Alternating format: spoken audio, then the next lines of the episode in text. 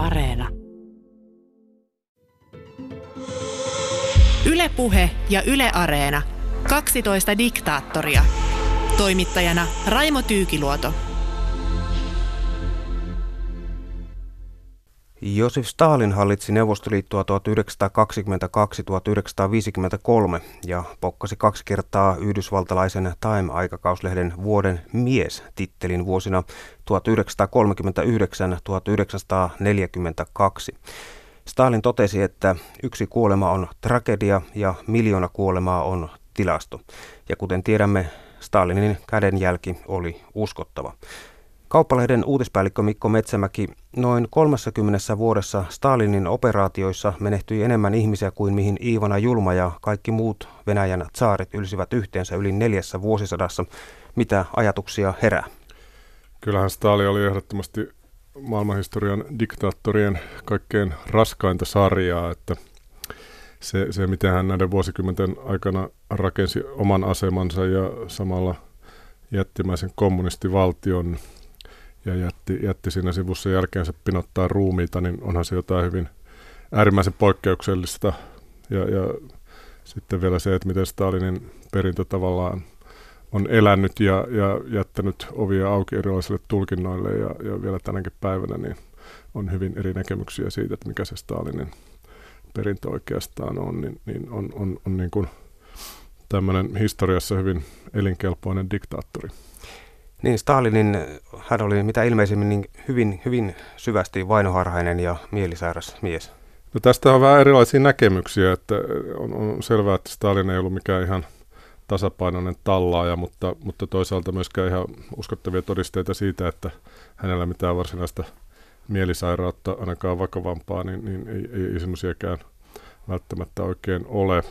Ja se, että millaisella pitkäjänteisyydellä Stalin niin kuin rakensi tätä omaa asemaansa ja, ja Neuvostoliiton asemaa maailman mahdiksi, niin, niin eihän se nyt ihan niin kuin ihmiseltä, joka ei olisi, olisi jotenkin niin kuin päästään täysin vinksallaan noin niin kuin vakavammin, niin ei se, ei se välttämättä olisi onnistunut. Vainoharhanen varmasti oli, ja, ja, ja se oli varmasti tietynlaista itsesuojeluvaistoa myös, että kun oli itse kerran ollut toteuttamassa vallankumousta, niin, niin tiesi, miten herkässä se valta voi olla, ja, ja, ja sitten, sitten seuraava kumous saattoi olla nurkan takana, ja se oman aseman vahvistaminen ja pitäminen niin oli, oli tietysti hänelle kaikki kaikessa, ja siinä, siinä niin hän näki sitten vieraiden val, valtojen agentteja ja, ja oman, oman pallinsa heiluttajia niin vähän joka nurkalla ja ihan, ihan lähipiirissä ja sukulaisissa asti, että, että tämä niin kuin vainoharha ja tämmöinen, niin kuin, tämmöinen varmasti on hyvin vahva, ja eikä, eikä hän tietenkään mikään varsinainen niin kuin empaattinen ihminen ollut sille, että olisi muiden ihmisten asemaan pystynyt, pystynyt oikein asettumaan, että sillä tavalla niin kuin jotain, jotain psykopaattia hänessä varmasti vahvasti oli. Niin sitä nyt ainakin todennäköisesti oli, koska hän teloitutti ja lähetti leireille kuolemaan oman maansa kansalaisia ja murhasi miehiä, naisia, lapsia ja tuhosi maaseudun aiheuttaen nälänhädän, että ei se ihan tervettä meininkiä. No ei se, ei se, ei se missään, millään mitalla niin kuin tervettä ja, ja, ja tasapainoisen ihmisen meininkiä tietenkään ollut. Neuvostoliiton sisällä pakko siirrettiin siis kokonaisia kansoja, muun muassa tsetseenit, ingusit, Volkan saksalaiset ja Krimin tatarit. Moni sai tuta. Kyllä, kyllä valtavia operaatioita suoritettiin ja, ja perimmäinen motiivi oli kai se, että, että Stalin ja neuvostojohto katsoi, että nämä kaikki vieraat kansall- kansallisuudet, niin kuin myös suomalaiset, puolalaiset, virolaiset tai vaikka afgaanit, niin, niin ne olivat, olivat tämän ajattelun mukaan alttiita vihamielisten ulkovaltojen rekrytoinneille ja, ja, ja siellä niin kuin tämmöinen viides kolonna, joka sitten pääsisi pureutumaan neuvostovallan sisään, niin se, se nähtiin todella suurena uhkana ja sitten, sitten turvallisemmaksi katsottiin, että, että nämä ikään kuin vieraat epäluotettavat ainekset niin siirrettiin sitten aina vähän sinne sun tänne, missä he eivät pääsisi toteuttamaan pahojaan. Että tietysti erityisen rankka oli tämä, tämä vuosien 1937-1938 niin kutsuttu suuri terrori, jossa, jossa lähes kaksi miljoonaa ihmistä pidätettiin nykytiedon valossa ja heistä noin 700 000 ammuttiin tai, tai tapettiin. Että tässä oli oli tavallaan kahden rintaman taistelu, oli tämä taistelu näitä niin sanottuja neuvostovastaisia aineksia, kuten kulakkeja, eli, eli tämmöisiä pienviljelijöitä, itsenäisiä pienviljelijöitä ja vielä hengissä olleita tsaariupseereita ja, ja valkoisen armeijan edustajia vastaan. Ja sitten toisaalta oli tämä taistelu näitä vähemmistökansallisuuksia vastaan, että, että taistelua käytiin niin kuin maan sisällä usealla rintamalla omia, omia kansalaisia vastaan. Ja sitten ajan saatossa Stalinin vainoharalta eivät tuota säästyneet myöskään kommunistisen puolueen jäsenet eikä edes armeija. No joo, nämä puhdistuksethan ulotettiin hyvin, hyvin syvälle puolueeseen ja armeijaan, että kuvaavaa on se, että 1930-luvun lopulla suuri osa Neuvostoliiton johtajista oli, oli alle 35-vuotiaita lukuun ottamatta 60 Stalinia, että hän oli tavallaan siitä niin kuin rinnaltaan tapattanut yhden sukupolven kommunistijohtajat. Hyvä esimerkki on, on, on Nikolai Jeesov, joka, joka toimi salaisen poliisin päällikkönä ja oli Stalinin käsikassarana vähän niin kuin tässä 30-luvun suuren terrorin puhdistusten operaatiossa. Hän, hän oli hyvin lojaali Stalinille ja, ja, ja osittain näiden puhdistusten eräänlainen ideologi. Mutta, mutta se ei millään tavalla estänyt sitä, että sitten kun hän oli saanut hommansa Stalinin mielestä tehtyä, niin, niin Stalin pidätytti hänet ja häntä syytettiin vakoilusta ja Stalinin murhan suunnittelusta. Ja, ja tuomio tuli ja, ja Jezov telotettiin vuonna 1940.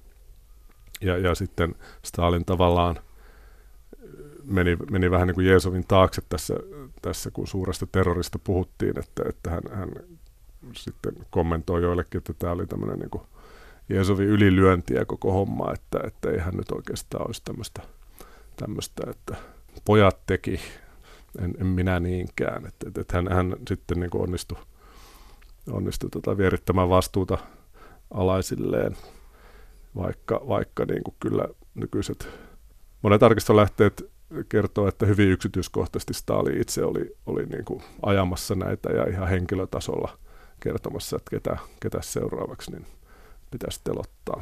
Niin, eräs Stalinin mottohan oli, että kuolema ratkaisee kaikki ongelmat ja, ja ilmeisesti se toimi, koska hän pysyi vallassa 30 vuotta. No kyllä, Stalin, Stalin niin kuin tavallaan siinä aika varhaisessa vaiheessa varmaan vallankumouksen yhteydessä oppi semmoisen menettelytavan, että miten hankkia valta, miten pysyä vallassa ja miten ennaltaehkäisevästi puhdistaa kaikki mahdolliset oppositiopesäkkeet hyvin armottomasti, että kyllähän tämä malli tuntui siinä mielessä toimivan, että häntä ei, ei varsinaisesti sitten uskallettu, uskallettu enää haastaa ja hän todella pysyi, pysyi vallassa kuolemansa asti. Josef Dukasville syntyi suutareiden perheeseen vuonna 1878. Hän joutui usein juoputtelevan isänsä Besarion hakkaamaksi, eikä äiti Jekatareina pystynyt tilanteelle oikein mitään, ja rankat selkäsaunat mursivat jopa pikku Josefin luita. Tekivätkö hän kovat kokemukset Josefista kyynisen, vihamielisen ja lopulta sadistisen persoonan? Luin hiljattain venäläishistorioitsija Alek Levnukin varsin tuoreen Staali-elämäkerran ja hän, hänellä on siinä ihan tuoreita lähteitä kirjeenvaihtoa ja muisteloita ja, ja Kremin, Kremistä löytyvää tavaraa, mitä hän on tässä teoksessa käyttänyt. Ja hän, hän korostaa siinä, että miten, miten vähän Stalinin lapsuudesta oikeastaan todella tiedetään, että on, on, on näitä erilaisia muisteloita, että häntä olisi kohdeltu kaltoon ja sitten toisaalta on, on todisteita myös siitä, että hän olisi elänyt varsin tama, tavanomaisen lapsuuden – että use, useimmat näistä niin kuin Stalinin lapsuutta käsittelevistä muisteloista on kirjoitettu siinä vaiheessa, kun Stalin on ollut jo Neuvostoliiton diktaattori tai, tai, tai johdossa. Ja, ja nämä on tietysti värittäneet sitä, että mi, mitenkä, mitenkä jo pienessä lapsessa on sitten haluttu nähdä tuleva johtaja ja, ja kaikki kokemukset on niin kuin peilattu sitä, sitä niin kuin tulevaa kehitystä vasten – Totta varmasti on se, että isä, isä oli väkivaltainen ja hän, hän jätti perheen, kun, kun Joosef oli, oli varsin pieni. Äiti, äiti puolestaan sitten oli, oli niin kuin se semmoinen selkäranka siinä, että hän halusi poikansa menestyvä yhteiskunnassa ja tuki tämän koulun käyntiä ja halusi, että tästä tulisi isona pappi. Niin, Joosefia keuttiin, että hän oli pienenä poikana ja nuorena miehenä niin tuota, aika lailla älykäs, jos vain motivaatio sattui kohdalleen.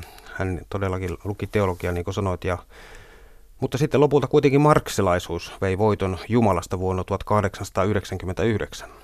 No kyllä, tämä pappishomma oli, oli tosiaan ehkä enemmän äidin projekti, mutta, mutta kyllä, kyllä Joosif vietti ensin kuusi vuotta Gorin teologisessa koulussa ja sitten melkein viisi vuotta vielä Bilisin teologisessa seminaarissa, että kyllä hänellä niin kuin aika vahvat tämmöiset teologiset pohjat ehti siinä muodostua ja hän oli, oli ihan pidetty oppilas ja sanottiin, että hän oli hyvä rukousten lukija ja laulukirkkokuorossa ja, ja, ja sai stipendejäkin sitten, kun perheen taloudellinen tilanne heikkeni, kun isä oli, oli lähtenyt matkoihinsa, mutta, mutta tota, sitten tietysti kun teini-ikä eteni, niin tämä teologisen opinahjon kuri alkoi, alkoi kyrsiä Stalinia ja samaan aikaan hän alkoi sitten innostua tämmöisestä yhteiskunnallisesta ajattelusta, että, että tämä marksismin kokonaisvaltaisuus, ehkä vähän niin kuin tämmöinen uskonnollistyyppinen kokonaisvaltaisuus sitten alkoi kiehtoa häntä niin kuin, niin kuin monia muitakin tietysti tuon vaiheen,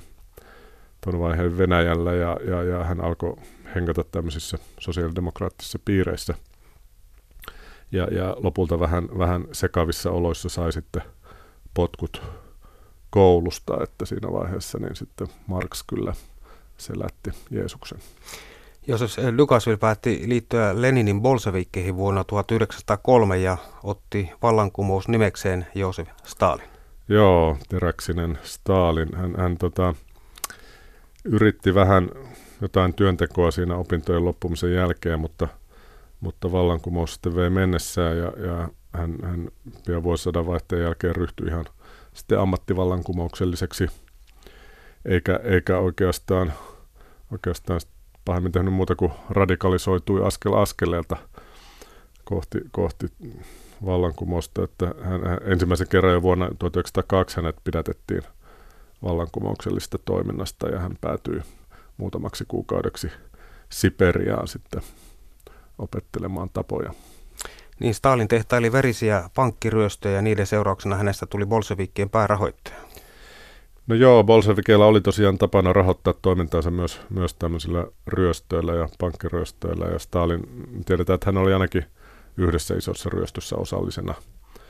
Ehkä, ehkä se puhe päärahoittajasta on vähän, vähän liiottelua, sillä Stalinhan oli myös sitten, sitten pitkiä aikoja karkotettuna Siperiassa, jossa, jossa nyt hirveästi sitten ehtinyt pankkeja, pankkeja ryöstelemään, mutta, mutta kyllähän tämmöinen toiminnan mies selvästi oli ja, ja sitten varmaan Leninkin kiinnitti huomiota, että tässä, tässä kaverissa on, on potentiaalia.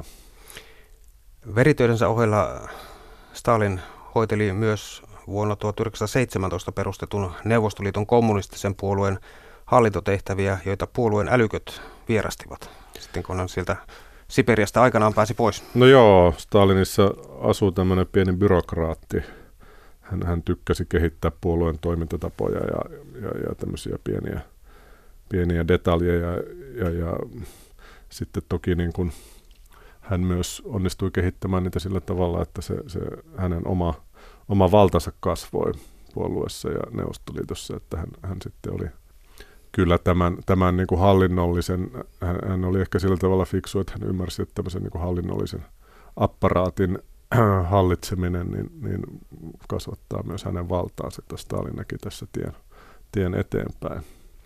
Vähän ennen kuolemansa Lenin varoitti kirjeessään, että hän piti Stalinia liian karkean. Kirjassa, joka hän lähetti puolueen edustajille. Joo, Lenin, Lenin todella kääntyi Stalinia vastaan elämänsä viimeisenä kuukausina ja, ja se, se, että kuinka, kuinka vakavasta välirikosta on kysymys ja mistä syystä ne johtuu, niin siitäkin on eri, eri teorioita. Yksi, yksi selvä syy oli, oli varmaan se, että Stalin oli loukannut siinä Leninin vaimoa Krupskajaa, mutta, mutta tota, ilmeistä on myös se, että Lenin ei halunnut, että Stalin nousisi niin kuin liian dominoivaan asemaan, asemaan puolueessa. Niin puolueen sisäpiirissä Stalinia pidettiin aika lailla kielitaidottomana maalaisjunttina ja, ja tuota, käytännön toimijana ja tavallaan Leninin varoitukset jäi sitten taka-alalle. No joo, ei, ei varmaan siinä vaiheessa, kun, kun niin kuin Stalinin nousulle olisi vielä voinut tehdä jotain, niin Stalinia ei, ei, ei pidetty niin, kuin niin, niin kovana luuna ja uskottavana johtohahmona, että tavallaan hän, hän niin kuin onnistui hiipimään sieltä pikkuhiljaa eteenpäin ja sitten aina liittoutumaan sillä tavalla, että, että yhden porukan kanssa liittoutui ja sai, sai niin kuin kammettua jotkut vastustajat pois tieltään ja sitten taas liittoutui vähän toisen porukan kanssa ja, ja kampesi nämä tieltään, että ja, ja sitten siinä vaiheessa, kun, kun nämä vastustajat huomasivat, että tämähän onkin vakavasti otettava uhka tämä kaveri, niin sitten se olikin jo liian myöhäistä ja, ja vankileiri tai telotuskomppania odotti, että, että hän oli kyllä tota, sillä tavalla taitava, ikään kuin taitava poliitikko. Leninin kuoltua vuonna 1924 Stalin vahvisti asemansa Neuvostoliiton kommunistisen puolueen pääsihteerinä ja vuonna 1928 hänestä tuli sitten puolueen kiistaton johtaja ja diktaattori. No joo, siinähän kommunistinen puolue kokeili tämmöistä niin kuin kollektiivisen johdon mallia, kun Lenin oli, oli kuollut ja, ja se oli tietysti melkoista tasapainoilua ja monilla, monilla oli ambitioita selkeämpään johtoasemaan – Stalin, Stalin tässä sitten, sitten rakensi näitä liittoumia ja, ja koalitioita, joissa aina tiettyä porukkaa syytettiin liian vasemmistolaiseksi ja, ja sitten taas seuraavassa hetkessä tiettyä porukkaa syytettiin liian oikeistolaiseksi, että hän pääsi ikään kuin siihen asemaan, että hän oli aina siinä porukassa, jossa, jossa näitä syytöksiä esitettiin ja, ja, ja pikkuhiljaa sitten näistä tovereista, Trotskista ja kumppaneista, niin – päästiin eroon ja, ja Stalinin asema, asema koko ajan vahvistui, että kyllä, kyllähän se vaikka, vaikka se niin jälkikäteen voi näyttää, että, että suoraviivainen tie diktaattoriksi, niin kyllähän siinä niin kuin vuosien varrella niin melkoisia manovereita ja, ja, ja monia onnistuneita juonitteluja oli ennen kuin, ennen kuin hän sitten niin kuin semmoisen kiistattoman diktaattoriasemansa sai. Selkeästikin Stalin oli, oli pelimies, mutta Mikko Metsämäki kerrotaan myös, että häikäilemättömän Stalinin menestys perustui viehätysvoimaan ja jopa karismaan, mitä hänellä on. Kyllä, hänellä varmaan tämmöistä, tämmöistä osaamista ihmisten tietynlaiseen hurmaamiseen oli, oli jo pienestä pitäen, että hän kirjoitti myös runoja nuorena, tämmöisiä vähän rakkausrunoja ja laulaa luritteli niin kuin muuallakin kuin kirkkokuorossa. Et, et, et kyllä, kyllä hän, hänellä niin kuin, ja menekkiä sitten myös, myös niin kuin naismaailmassa ilmeisesti oli ihan, ihan varsin hyvin. Mutta että kyllähän tota, ennen kaikkea tämä hänen häikäilemättömyytensä ja poliittinen pelisilmänsä varmasti oli se, jolla, jolla hän sen, sen asemansa sai. Että ehkä sitä karismaa ja sosiaalista osaamista oli se, että hän, hän osasi niin kuin antaa ihmisille kuvan, että hän – hän on heidän puolellaan ja, ja ikään kuin ymmärtää heitä, vaikka sitten seuraavassa hetkessä saattoi tulla puukoisku selkään, että, että hän niin kuin onnistui sitten tuudittamaan ihmiset semmoiseen niin tilaan, että he eivät kokeneet niin suurta uhkaa. Niin hän tavallaan olisi voinut jopa erehtyä luulemaan empaattiseksi ihmiseksi, koska hän poimi kotitalonsa puutarhasta kukkia ja vei niitä lähiseudun naisille. Niin, kyllä. Ainakin näitä tarinoita riittää. Ainakin, ainakin näitä niin nuoren Stalinin seikkailuja, niin niissähän esiintyy välillä tämmöisenä oikein hurmaavana persoonana. Mutta hän jatsista ei pitänyt, että jatsille ei ollut tilaa, eikä jatsin soitteille kyllä No joku, joku, raja, joku raja oli, piti olla tietysti. Stalin ei ollut varsinaisesti mikään kansanjoukkojen villitsijä, mutta hänen karismansa perustui enemmän sisäpiirissä ilmenneeseen hyvään tuulisuuteen, ainakin, ainakin osittain, vaikka hän pelimies olikin. Ja hänellä oli tuota tietynlaista seurallisuuden taitoa ja ennen kaikkea huumorin tajua, joka oli tavallaan veijerimaista ja vallatonta, eikä sitä puuttunut aina nokkeluutta eikä syvällisyyttäkään. No joo, kyllä, kyllähän hänellä tuota, näitä, näitä puolia oli. Sitten kerrotaan, että silloin kun hän Ivan Isakovin nimitti laivaston komissaariksi, niin amiraali vastasi tehtävä olevan liian rasittava, koska hänellä oli vain, vain yksi jalka. Stalin totesi siihen, että ei, ei jalan puuttuminen ole este, koska tähän asti laivastoa ovat komentaneet päättömät. Että tämmöistä niin kuin, tietysti usein, usein huumori taisi olla aika synkkää ja mustaakin, mutta Stalinin, sitten kun hän oli ikään kuin asemaan noussut, niin, niin hänellä oli myös tämmöinen niin kuin tarve sitten pysyä vähän etäisempänä, että, että hän saattoi esimerkiksi tämmöisten puoluekokousten tai konferenssien käytävillä kävellä ja, ja ikään kuin jutella itsekseen ja näyttää pohdiskelevalta piippusuussa siellä, että hän, hän niin kuin rakensi itsestään kuvaa, että hän, hän ei mennyt muiden kanssa juttelemaan, vaan rakensi kuvaa, kuvaa, että tässä nyt niin kuin valtion johtaja pohdiskelee itsekseen niin tärkeitä asioita, että, että ja tämmöinen niin kuin imagon, tietynlainen imagon rakennus hänelle tuntuu olevan niin kuin itse, itse kysyy ja itse vastaa, niin, niin kyllä. Usein, usein pääsee toivottuun lopputuloksenakin itsensä kannalta. Stalinin osuvan huumorin alle kätkeytyi kuitenkin kylmä taktikointi ja juuri sen avulla hän kykeli saamaan toisen maailmansodan jälkeisen maailman rajat mieleiseksi, näin ainakin väitetään.